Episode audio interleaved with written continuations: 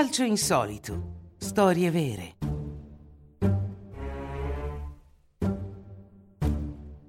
L'invenzione del cartellino.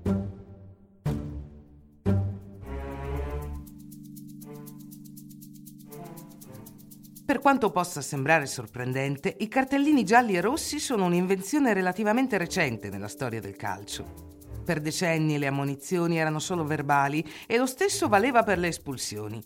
Pertanto la loro applicazione dipendeva dall'autorità dell'arbitro e dalla comprensibilità della sua decisione da parte dei giocatori in campo.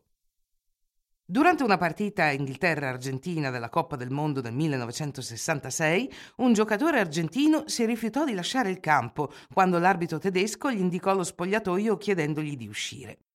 Poiché le regole non erano chiare su questo tipo di situazione, l'argentino lasciò il campo dopo un lungo periodo di confusione.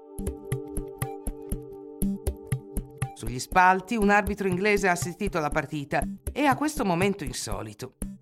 L'arbitro di nome Ken Aston era piuttosto infastidito da quanto era appena accaduto. La FIFA gli chiese, in quanto esperto di regole calcistiche, di trovare una soluzione per evitare che questo tipo di problema si ripetesse.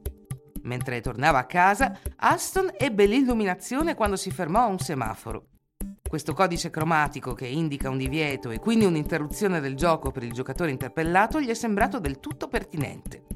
Ha presentato la sua idea alla FIFA, che ha accettato di integrarla. Questo sistema è stato quindi messo in atto per la successiva Coppa del Mondo.